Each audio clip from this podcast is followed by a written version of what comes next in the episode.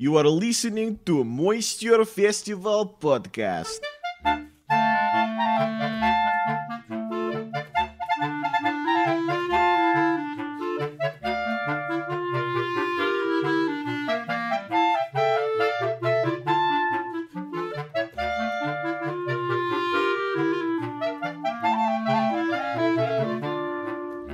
To the Moisture Festival podcast. I am Matthew Baker and I perform a comedy stunt show at the Moisture Festival. And I'm Louis Fox, and I perform a comedy magic show and hand shadow puppets at the Moisture Festival. If you're new to this program and don't know exactly what the Moisture Festival is, the Moisture Festival is a four week festival celebrating the variety arts and it happens in the city of Seattle. They've got the new venue, which is the Broadway Performance Hall.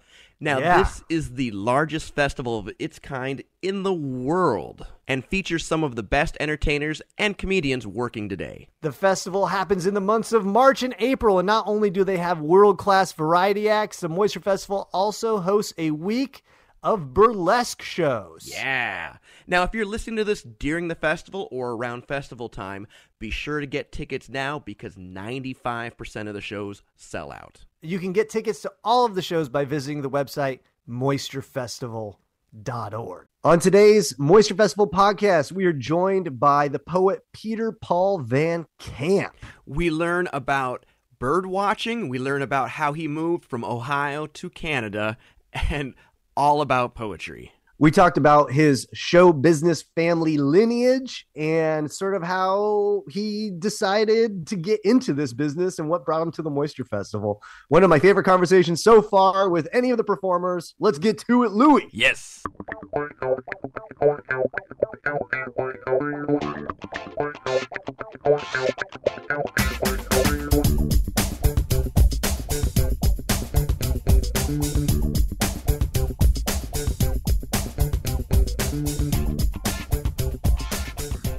All right, our guest is a musician, author, and poet from British Columbia, Canada. He has performed all over the world at folk festivals, concert halls, and coffee shops for 50 years. He has authored the books When My Grandmother Cleans My Room and The Better Poems of Peter Paul Van Camp. We welcome in the performing poet, Peter Paul Van Camp.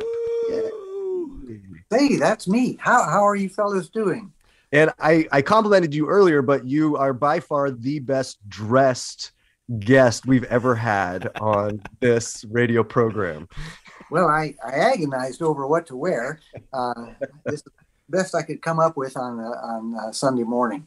So I uh, think uh, I- that that is the nice thing about Zoom is that you can look good from uh, waist up, and no one knows if you're wearing pants or not. oh, I've got pants on. Believe me, me. Uh, I like how you're not showing us, though. Well, I, all right then. Here, uh, this is getting weird. Oh, okay. Hey, look at that. Nice. So, uh, explain to our listeners uh, what you do exactly Well, and how many words? Um, in seven words. uh, my best effort today, and better luck next time. How's that? That's eight words. That's good. Well, no, I've been, I've been. When I was young, I started, I started writing uh, verse. Uh, I, I grew up in Coshocton, Ohio, actually, and uh, I found one day that the- the day that I went down to the uh, the courthouse square, I, I, I determined that this was going to, this was going to be the day when when I would put myself out in front of the public, a public with whom I'd grown up and who knew me, and I, I made a little a little placard and it said poetry will be read here today. And I it- I was holding it I was just about to tap it into the ground on a, little a little stick. And uh, this fella came up one of the one of the kidney brothers uh, Bradley I think it was. Anyway they're all wall-eyed. You couldn't you couldn't tell one from another but they were disreputable fellows and he said and he said to me he, read my sign. He covered his, his his wild eye and read my sign, and he said, "Not around here, you don't."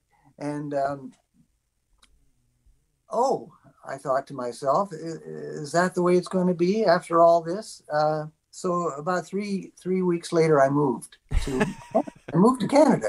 I moved to Montreal, and uh, no one knew me knew me from from anyone else. Uh, I presented myself much in the way you see me today, and I started going to the coffee houses there and meeting the musicians. And I was a bit of an anomaly then because they didn't have so many poets showing up at these places.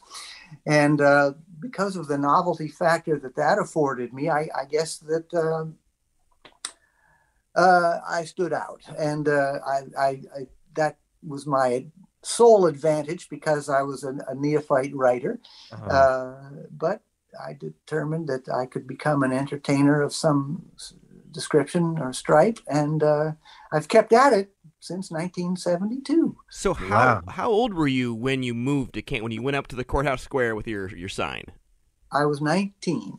19. So you were in college or just getting out of high school? I finished high school, and I had been away for a, a short course uh, at, at a uh, an institute in uh, well, it's it's it was in it's near Missouri. It's in it was on Spittler's Island in the Missouri River, and it, it was washed away in a flood years ago. Called the uh, oh what the the the the, the Was something about Tri-State Institute of Gentlemanly yes, Attainments. Tri-State, of course. I it's escaped my the Tri-State Institute of Gen, Gentlemanly Attainments, and I uh, I was taking the uh, the the table manners course, and I uh, I took my degree, and uh, Wait, is that that's a real thing? Because like some of the stuff I was reading about you, I was like, this has to be a joke. I know. I was googling like tri-state uh, gentlemanly attainments, and I was getting all sorts of weird pill advertisements. I was like, mm. well, that's that's the way of it uh, nowadays. But in its day, uh, the old they had a, a football team called the Old College Tries, and I uh, I wrote their um, uh, fight song called "Please Pass the Football," um, because I, of course, been in, the table manners faculty, so it, uh, I had some expertise in that area. Wait, can we hear that? Do you do you remember that fight song? Uh, let's see. Let's how did it go? Our our tutors have coached us when seated at table. Politeness is always preferred, and diners desiring sliced bread or potato may help themselves to the magic word. And when on the gridiron our varsity he men for glory and victory strive, they are not unmindful of niceties graceful, picked up mid the forks and the knives. And so it's please pass the football. Please pass the football. Won't you kindly toss the football to me? I'm out here in the open, Mr. Quarterback. I'm hoping that you'll please pass the pigskin and put a little mustard on it. Better now than later, because I'm waiting here in pay dirt for you to please pass the football. Please pass the football to me. Thank you. Uh, did they not have a marching band and an a cappella group as their like? well, there wasn't really room because Spittler's Island was had a kind of a funny shape, and the football field itself kind of tapered uh, toward one end, uh, conforming to the uh, the confines of the island, and so. Um, where at the 50 yard line you have the, the normal width as you got toward the south goal post it got to be about 15 yards wide um, so the, the marching band could, couldn't really negotiate that adequately uh, it was left to me and my kazoo I I love um I love that most people move to Canada to dodge the draft. You move there to dodge the Kidney Brothers. Well, uh, it amounted to pretty much the same thing in the end. You wouldn't want to tangle with those fellas. so I'm looking at you right now. You got some some buttons. One is a bird, and I think I saw you were a member of the Bird Watchers Association.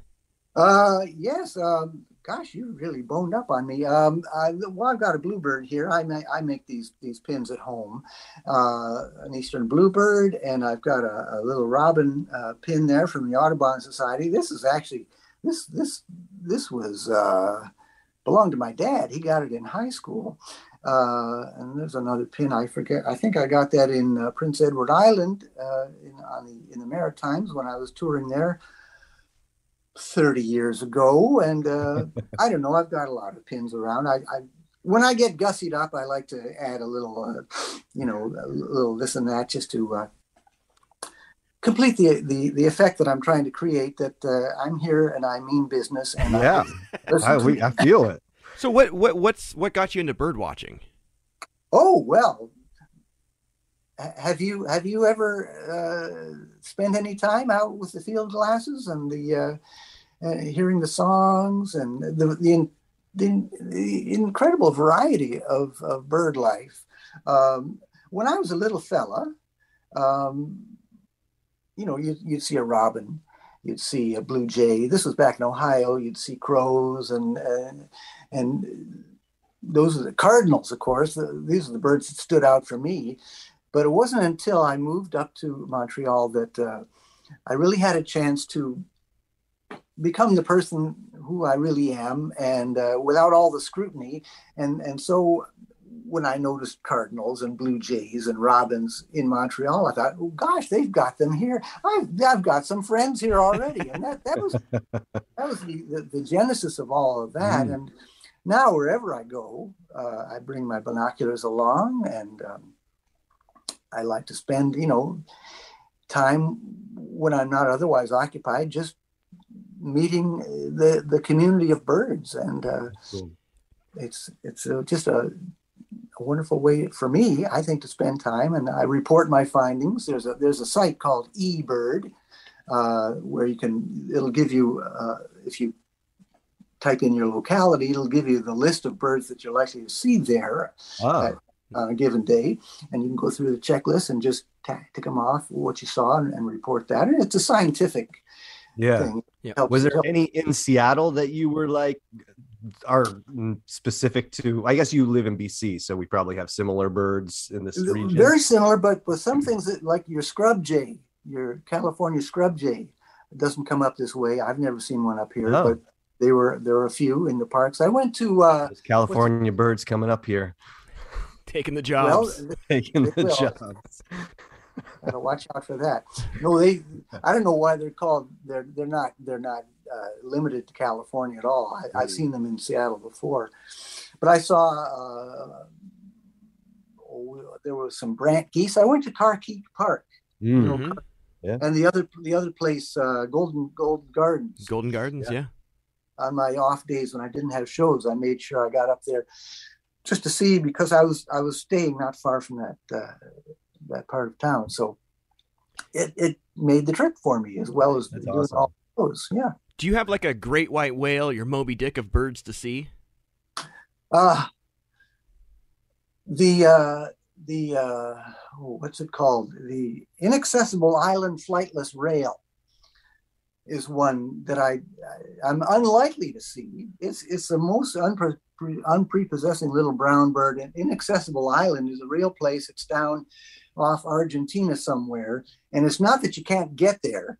It's not inaccessible in that way, but you can't. It's hard to find a place where you can get your canoe Mm. or your craft onto the beach because it's very rocky. And, and, Yeah. uh, Yeah, I'm looking at And a the picture flight- right now. It looks like a, a mountaintop. Oh, you found it already. Yeah, it's And internet. well, It's and- really accessible on the internet. oh, okay. And this, this Accessible internet. accessible island flightless rail doesn't fly either, so Mm. it just walks around. And it's a long way to go to see a bird that's just all brown all over Yeah. and doesn't really do anything. But still, it's one of those. Since you asked, uh, it came to mind. So there you have it. So some people, uh, I've heard you called a humorist, a poet. Um, what was that always the goal all along? Did you always gravitate towards poems being humorous, or um, Well, here's what happened, Matt. Uh, in the early days, when I would when I would appear in these coffee houses, and I started branching out into other Canadian cities, um, people would look at me and they'd they'd start laughing because it was a sort of a nervous laughter. Uh, they did, they weren't certain whether or not they were supposed to laugh mm, was I intentionally uh, causing this amusement, or what was going on? And so, because this was already happening, I decided that I may as well uh, work with the audience at that level uh, and give them something that they might laugh at and feel all right about. Uh, because I know that the uh, Canadians are are have a reputation for uh, kindness and, and and that sort of thing. So I didn't I didn't want Canadian audiences, and I was just getting used to being uh, in Canada at this time, uh, to feel awkward about about me because I, I was intent on uh, continuing in this line of work, and um, I didn't want people to feel badly for me. So I thought, well, I, I could be a, I could throw in, a, an amusing line here and there, and uh, and it, it grew in that. So I, I mm. when when when people call me a humorist, it's not always intentional, but yeah, uh, times it can be. Mm. Although I don't often make jokes. yeah, but I feel like the videos that I saw, like the the poems that you were reading, slanted towards funny you know, funny. Yeah. They didn't have punchlines, but they definitely like were humorous. Were humorous. Yeah.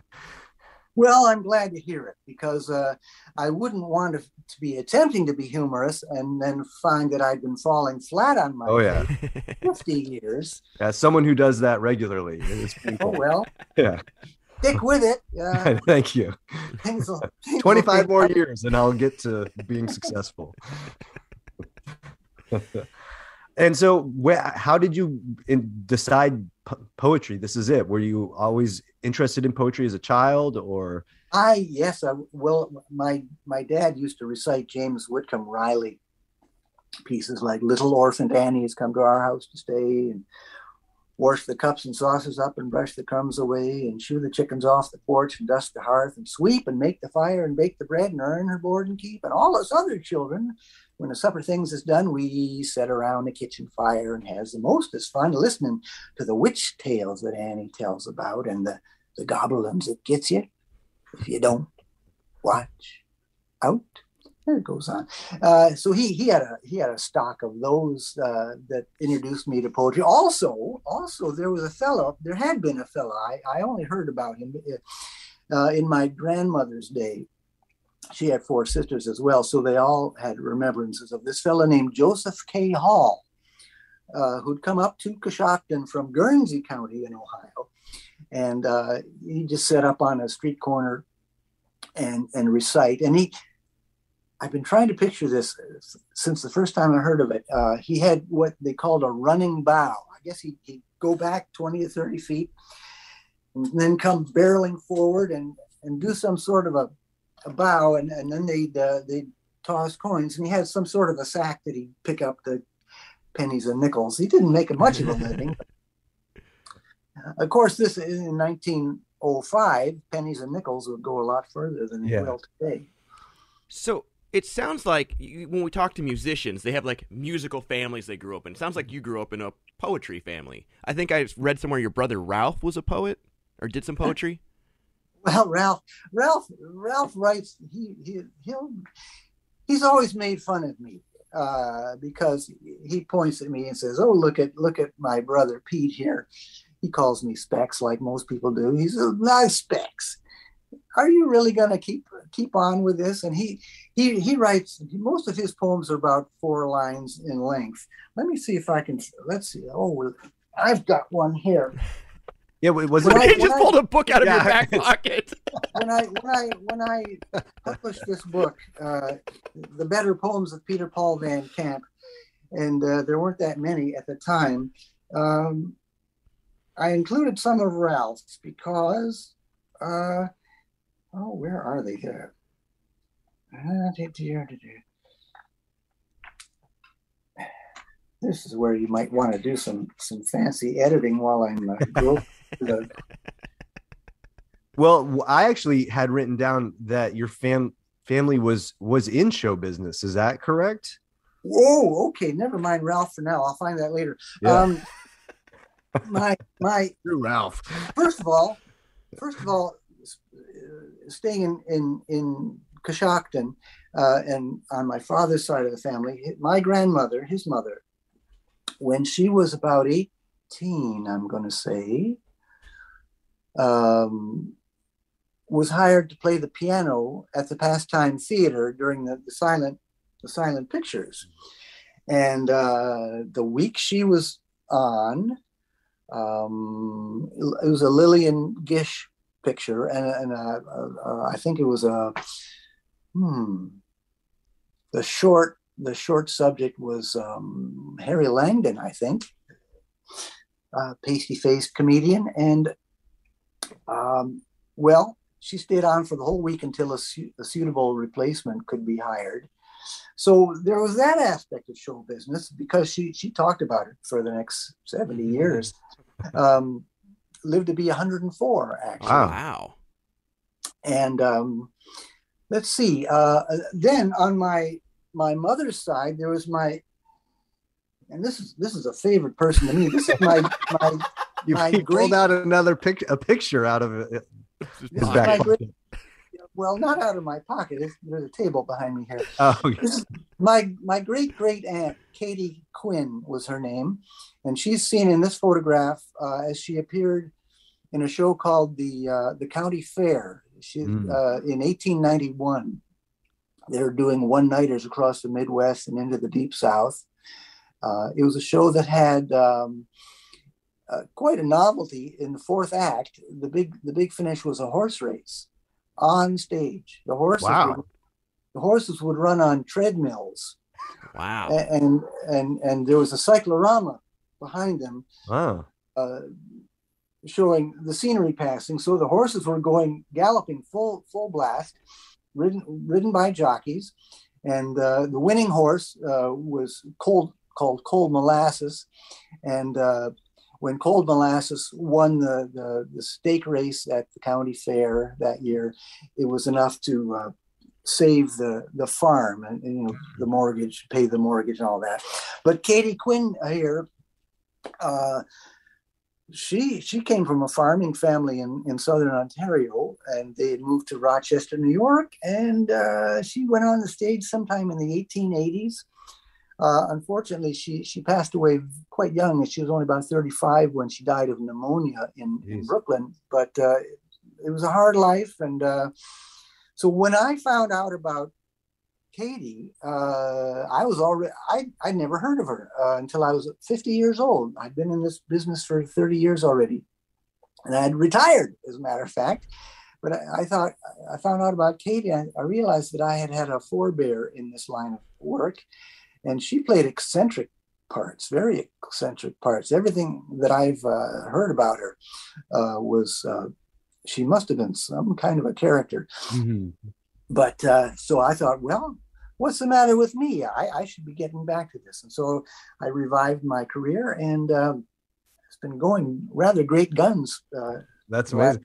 You unretired years. is what I read. You retired in what 2002, and then unretired in 2012, or boy, you you fellas are really read up on this. I didn't know that was that was common knowledge. I, I just made true. those numbers up, but uh, oh well, it's, it's, was, as, as, as guesswork goes, that's pretty good because that's exactly what happened. Now, now, oh, see, in your career, it looks like you were in a movie, Rabbit Pie. Oh, yes, well, Rabbit Pie. That was that was filmed in Winnipeg. In uh, I, I lived in Winnipeg for a long time, and that was filmed in 1976. It was um, it was a uh, the way it worked was um, I was seated in a restaurant and I was writing a poem about rabbits. I was hmm bunnies, rabbits, hmm that kind of thing, rabbits bouncing, jumping, furry, and uh, some of the other diners um, were being served rabbit pie and then these these rabbit pies, which were actually made out of plaster, but they began um, doing what rabbits do. Uh, and are known to have. So these pies were were uh, proliferating and, until the room was filling up with these rabbit pies. Yeah, as movies go, it's uh, I suppose it's a classic of the genre of the, the of, the, of rabbit. the rabbit pie genre. Yes, uh, it hasn't really spawned a a lot of uh, imitators, but uh, it stands on its own merits, I think. So that was my that was my film career. And um, your television career was you were in a show called the Road Show television program. Is that? That was okay. Oh, all right, let's talk about that. That was in 1977, 78. That winter, um, it was a, it was a, there was a, uh, a songwriter from uh, Manitoba named Rick Neufeld, and uh, a woman named Colleen Peterson, who's from Ontario, and they were the hosts of this show. And we w- we would go. Uh, we went to. Uh, we played in the maximum security prison in in uh, Prince Albert, Saskatchewan. That was one of our shows. And this is on this is broadcast on television as like live performances or? No well no it wasn't live. It was a it was a package series you know so that there was editing done. Uh, but they had musical guests and uh, oh gosh it was it was a dreadful ex- place to, to walk into and out of. Uh, and I, I wondered what it was like to be a guard and and be employed there. Yeah. And have to face this every day. And uh, not that they were all sympathetic uh, individuals uh, i could tell that some of them weren't but these were these were um, these were desperate men. As a matter of fact one scene which i don't think was used in the in the television program they they sent me into the weight room among the inmates and so these Hang early the, the, like the waiting room or like the wait? no, like- the the way Okay. the, the living room, and so all they had they, they also, and the, the the producer said, "Hey, here's a funny idea. Why don't we send a poet in with into the weight room with these fellas and see what happens?" The cameraman didn't want to go in there, so I think he filmed it through a, a, a window. I, I can't recall that anything happened. I, I was in and out of it. The uh, the uh, prospects for what they hoped would be comedy were were pretty pretty uh, thin on the ground. So I Yeah. got up quickly as I could. But we did one at a at a um, uh, an army base, and we did one at, at the Banff Center in in Alberta. And was it is it sort of like a prairie home companion type show where it's Well, like it wasn't. No, it wasn't like it wasn't as developed as that. It was uh, it was a variety show, mainly Hmm. music, and and they had me doing things that they thought would be amusing. Uh, how did your poetry go over at the prison yeah. I think I blotted that out of my recall. all right Actually. yeah Uh, I I hoped that I would choose the right things, but they weren't that uh, yeah fussy about what I had to say. Yeah Now, so you mentioned okay, so you worked with a bunch of musicians on this. Um, it looks like you work a lot of like folk music events. Yes, yes. Well, that all began began happening at the coffee houses when I we, I was in that uh, I was in that uh, I put myself in that situation where uh, folk musicians, singer songwriters, as they were beginning to be called in the early seventies. Um, so I found that if I could uh, if I could uh, do my work there. Um, I'd still have my slight advantage of being a little bit different. Uh, I'm not the guitar picker, not the guitar picker's son, but I will keep the crowd in tune till the guitar picker comes. Was my uh, approach to thing. And uh, and then folk festivals. Uh, uh, when I the first year I was living in Winnipeg, the Winnipeg Folk Festival, which is coming up to its 50th anniversary pretty soon, um, was founded, and uh, so I, I began playing there, and I became a main stage host as well, which was another career. So I was all over Canada and in Philadelphia Folk Festival as well, one of the bigger ones in the United States. And sure, so that was that was where you'd usually find me, uh, where music was being played. And uh, boy, I made a lot of friends, and I Yeah. heard a lot, lot of great tunes too. it looks like are you're and you it looks like you've play in some groups like you dr- you dr- drum with some people and there's an uh, there's a record um that you released. Yeah there it is. The uh the i was the i was the uh the uh i, I was calling myself the band was called the sometimes called the critter family so they they called me frying pan van critter. And um, um so i was the drummer played the kazoo, harmonica. We, that that uh, that show was uh, it was a medicine show actually. So I was the pitch man for that as well. We were selling something called the Heyday Vapors, which was just a bottle of air, Mhm. but it fetched a good price if if people would uh, would uh, go for the pitch. And we, we had a wagon pulled by a couple of Clydesdale horses, and we'd set up in a in a in a park or a small town somewhere and and do our show. And it was a musical show, and we had a lot of fun. That was about 30, 30 some years ago or more. You would just now. set up like like busking, or you would set up as part of like a festival. Well, we played at some festivals, it's true, but most of the time we would just, uh, we had a long standing uh, engagement at a place called the Forks in, in Winnipeg. It's a big park where the Red and the Assiniboine rivers come together and fork there. And um, so there's a, a provincial park there. Uh, but we play in some small towns as well. And we we'd actually pretend that, that we'd arrived by horse. The horses would be trucked in, and then we'd hitch them out, hitch them to the wagon about a mile outside of town, and then parade in. because distances uh, across the prairies uh, are lengthy. Yeah. The roads may be flat, but it's a long way to uh, Hearn to Carberry uh, if you're going uh, by horse. So we uh, pretended a little bit. So you would play, you would do poetry and play music as part of this group and do the Yep. pitch. Yeah, that's Would- right. you- yeah. Now I'm happy to announce that I am the high bidder on I'm going to tell LP on eBay at okay. nine dollars. I'm very Wow. excited. I have one copy left. My son found it in San Francisco in the in the in the remainder bin. I think he paid two dollars for it. I'll give you Oh. three for it just to make Matt mad about spending nine.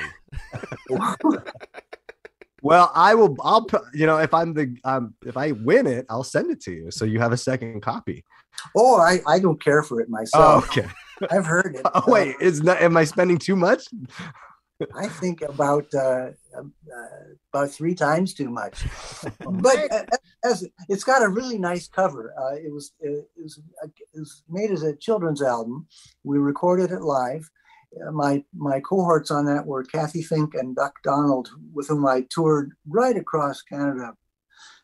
Because we were based in Winnipeg, we would go west from Winnipeg, we would go east from Winnipeg, wherever you were uh, touring from. It was good to be in Winnipeg because you were halfway, already halfway to either coast. Yeah.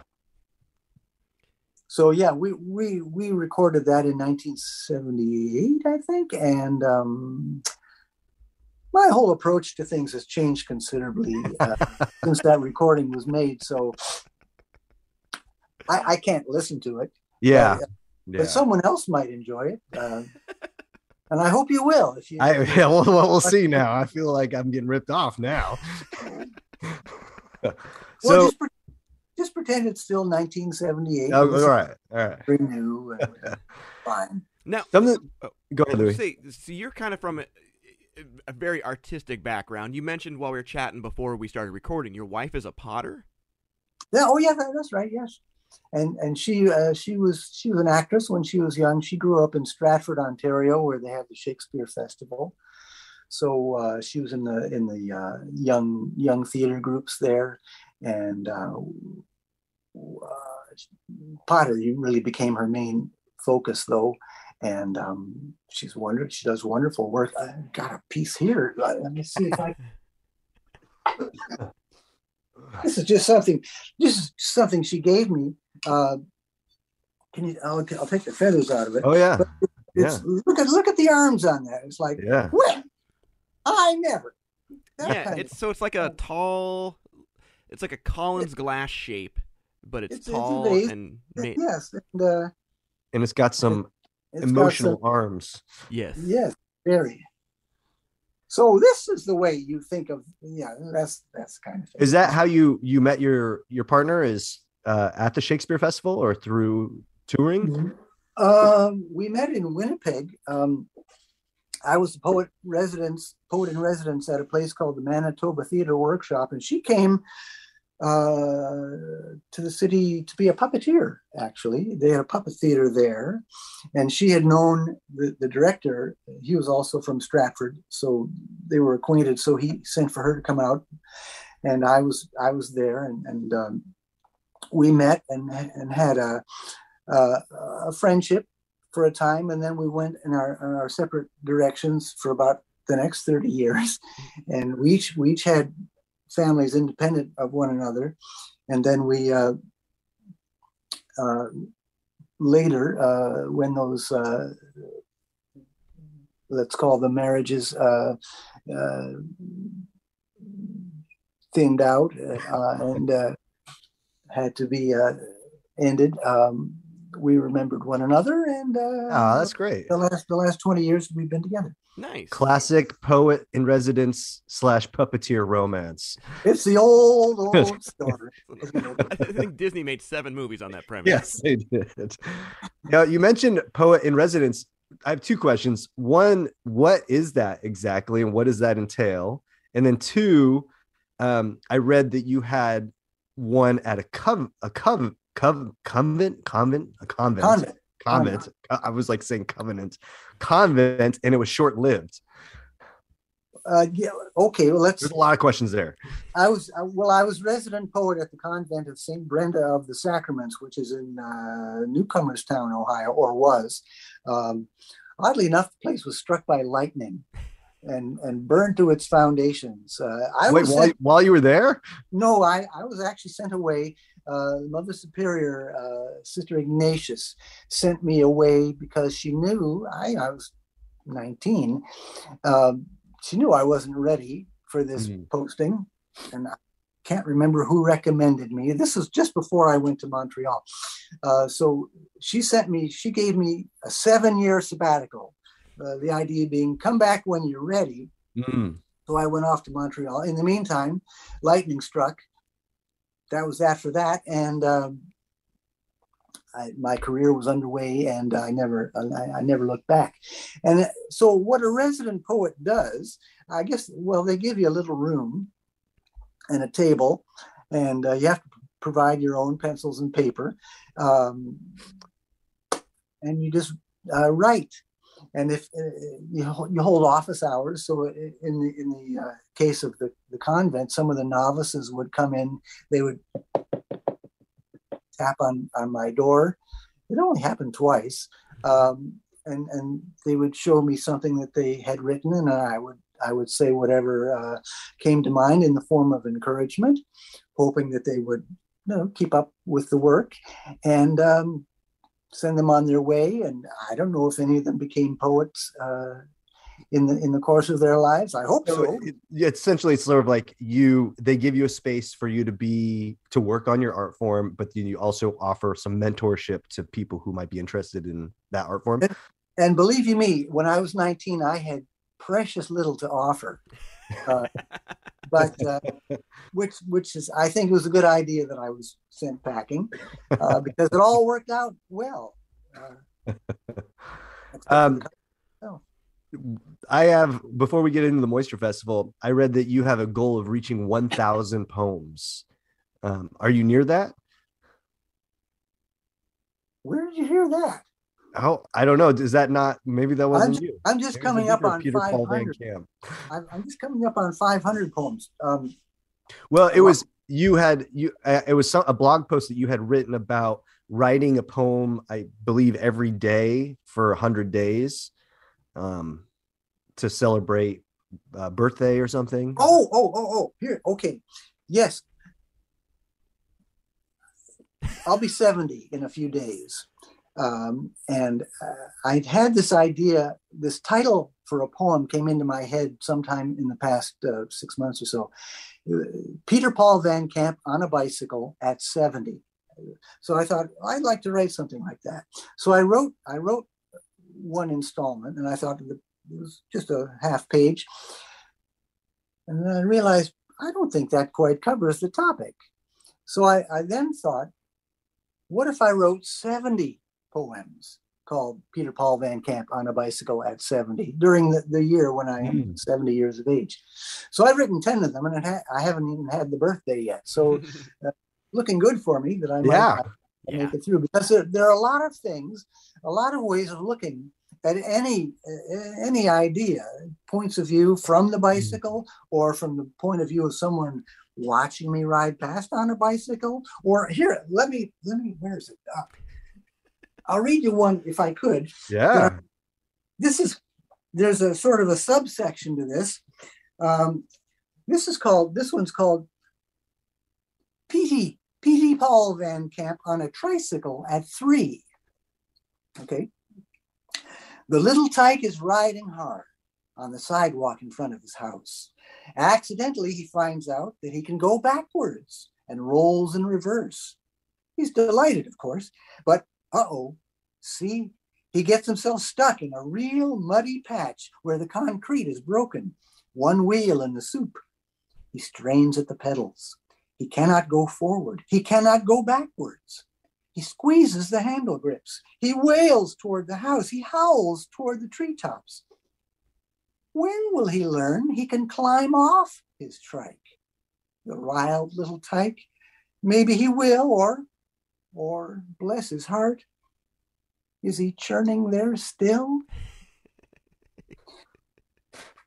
So I like that. you can see that in a sense i still this this really happened and i remember it uh, vividly uh, so in a, in, a, in a sense i am churning there still Yeah. a little frustrated and it never occurred to me that all i had to do was climb off there you go Now you said you have five five hundred poems written. And I, I watched a video of you, and you have this huge book when you're on stage, and I'm assuming it's filled with different poems and stories. it's filled with different poems that's that's the that's the that's the one that i can't fit anything else in. it into sort of looks like uh, to to people listening. It sort of looks like a scrapbook slash cookbook. pretty Uh, much pretty much it's got it's got all the aspects as a matter of fact uh, the look of this this binder uh, was the inspiration for my my second book after after many years of um, the the better poems of Peter Paul Van Camp. Uh, I decided to put out the one you mentioned. Uh, it's called "When My Grandmother Cleans My Room," but the title goes on, and a good five dozen other poems, plus one recipe for cornmeal mush. That's uh well and anyway, the uh, that that book was made uh, with photocopies of pages from from the big the big uh, commodious binder that Uh-huh. had. Ah. So it's got the original look of, of pages that had been around for. you know, Oh, that's cool. Yeah. Well, it what the reason I bring this up, it, it made me laugh because the video I watched, you had this huge book full of Yeah. stories, but then the story you told you it was completely memorized, and it was so you made it look like you're looking at the pages, but you it was it was clear you had memorized the whole thing. How many of your 500 poems do you have memorized? Oh, I hope not that many because uh, you wouldn't want to clutter up one. One wouldn't want to clutter up one's mind with uh, too much that one had written uh, in that way. But Oh, yeah. the piece, the piece you're alluding to, the uh, the one that I did at the, the opening night of the Moisture Festival, maybe that's the one. Yeah, they Uh, had thrown penny. I believe pennies were thrown at you. Oh, that one. Oh, oh, oh that one.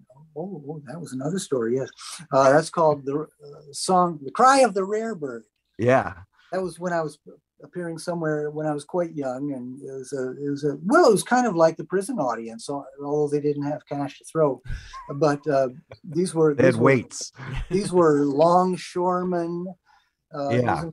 Baltimore, and um, so at, at one point they started throwing pennies at me, and uh, I made I made the best of it.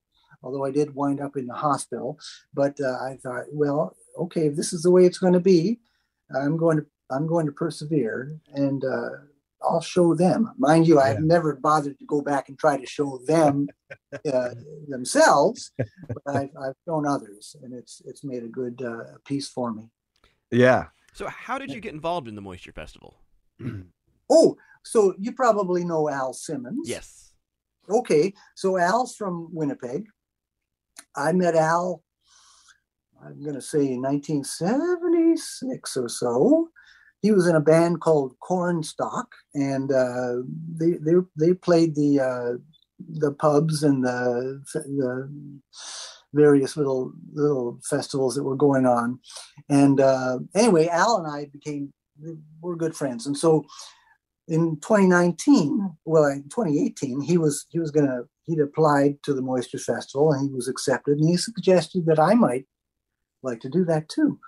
So I did, and again, I think the novelty factor because because what I do is is uh, it sets me apart from the aerialists and the magicians and the jugglers and so forth, and the people like Al uh, and Avner. You know, uh, Av- Avner. I, I saw Avner at a uh, folk festival. I'm going to say 1978. He was doing he was doing some extraordinary work back then, and uh, it was great to see him in 2019 and again this this year that we were in the same week. That was nice. Anyway, that Al Simmons was my introduction to the Moisture Festival, and and then uh, so I wrote to Tim first and talked about the possibilities, and uh, it happened twice now.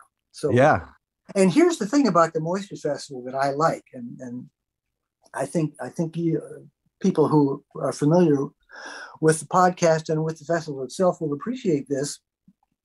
I've never, ever, ever met audiences like you find at the Moisture Festival shows. Um, they they come, they seem to have schooled themselves in in the variete world, and so when you walk out on stage, uh, they're willing to suspend their disbelief and think, well, whoever this person is, if they're here, they must be pretty good. Mm, So you have that advantage. yeah. And, and over the course of, of five shows, both both years that I played, I realized as I met every audience that every piece I was attempting had somewhere else to go, some some other facet to it that could be polished up and or a pause that you could put in and and they would buy it wholesale because they understood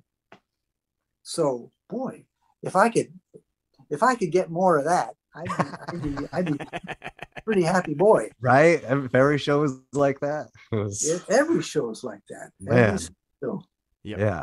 So and it's it, it's a, it's a treat having you because it is really a sort of a throwback to old var- variety shows, old vaudeville shows, where it is a sort of co- collection of different art forms, and having you like is it, it's perfect. Yeah. thank thank you uh, that's really nice to hear and i you know i often over the years i've, I've wondered what it would be like to have been operating you know 70 80 90 years ago of course that make me a very old man now but uh, uh, to be to be touring to be playing two shows a day or in my Yeah. case probably four or five uh, i'd be i think a small timer but um, going city to city uh, meeting all those acts I, I i wondered how i how i would have enjoyed it how i would have felt about it how audiences of, of that era would have would have uh, taken to me um, perhaps i have the advantage now having the appearance of a throwback Yeah, maybe. Yeah, uh, I don't know. Maybe maybe if I'd been working in 1920, I would have had to dress like it was 1790 to get the same or effect. maybe you would be from the future. Oh well, with a jetpack and all that. Yeah, exactly. Well, we don't want to take up all your time, but um, if people want to find you, uh, they, they can get your books, I believe, on Amazon and um, you No, just- they can't. They, they can, unfortunately, because uh, they're out of print, both of them. oh, oh, so Um, so until I, until I write another one. Well, um, eBay, I guess there, there's well the the one that uh, this one's still to be found. Although I was selling these for two dollars when they came out, now I, I see they're going for thirty six dollars. Oh man, And I think I think it's because uh, I signed them all. ah, So it says autographed by the author. They're all autographed. There's nothing special about an autographed copy. If you could get an unautographed copy, you'd, you'd have.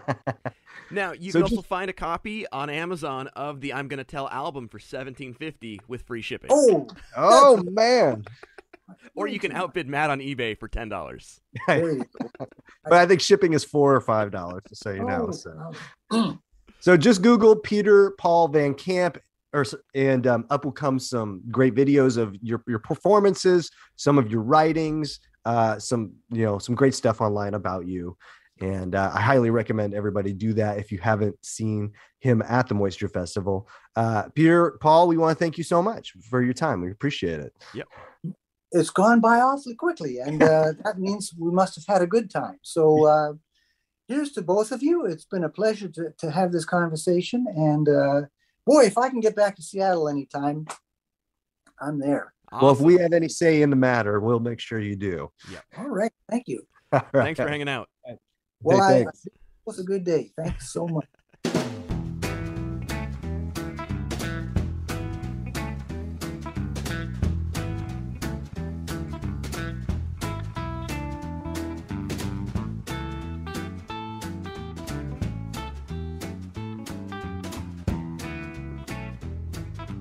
That's it for today, folks. Want to thank you so much for listening. If you want to check out more information like who's performing, how to volunteer, how to contribute, be sure to go to the Moisture Festival website, which is moisturefestival.org. If you like this podcast, you can check out the podcast that Matt and I do called the Odd and Offbeat Podcast. You can get on all of the podcast places iTunes, Google Play, Stitcher, Pocket Cast, and where we talk about weird news stories of the day. It's a good time. Yeah, if you like this podcast, you will love that because it is all things weird. and that has links to my personal page and Louis Fox's personal page if you want to follow what we do individually. So we want to thank all of the performers, donors, sponsors, volunteers who put on the Moisture Festival. It really takes a village to make this thing happen. Absolutely. We want to thank you for listening and we want to thank you in advance for coming out to the Moisture Festival. So be sure to check out the Moisture Festival site. They also have a Facebook page, an Instagram page, and a YouTube page to see how you can get involved and be a part of this year's or next year's Moisture Festival. We want to thank you so much for listening to today's podcast and we hope to see you soon. See you later. Thank you for listening to Moisture Festival podcast and stay moist.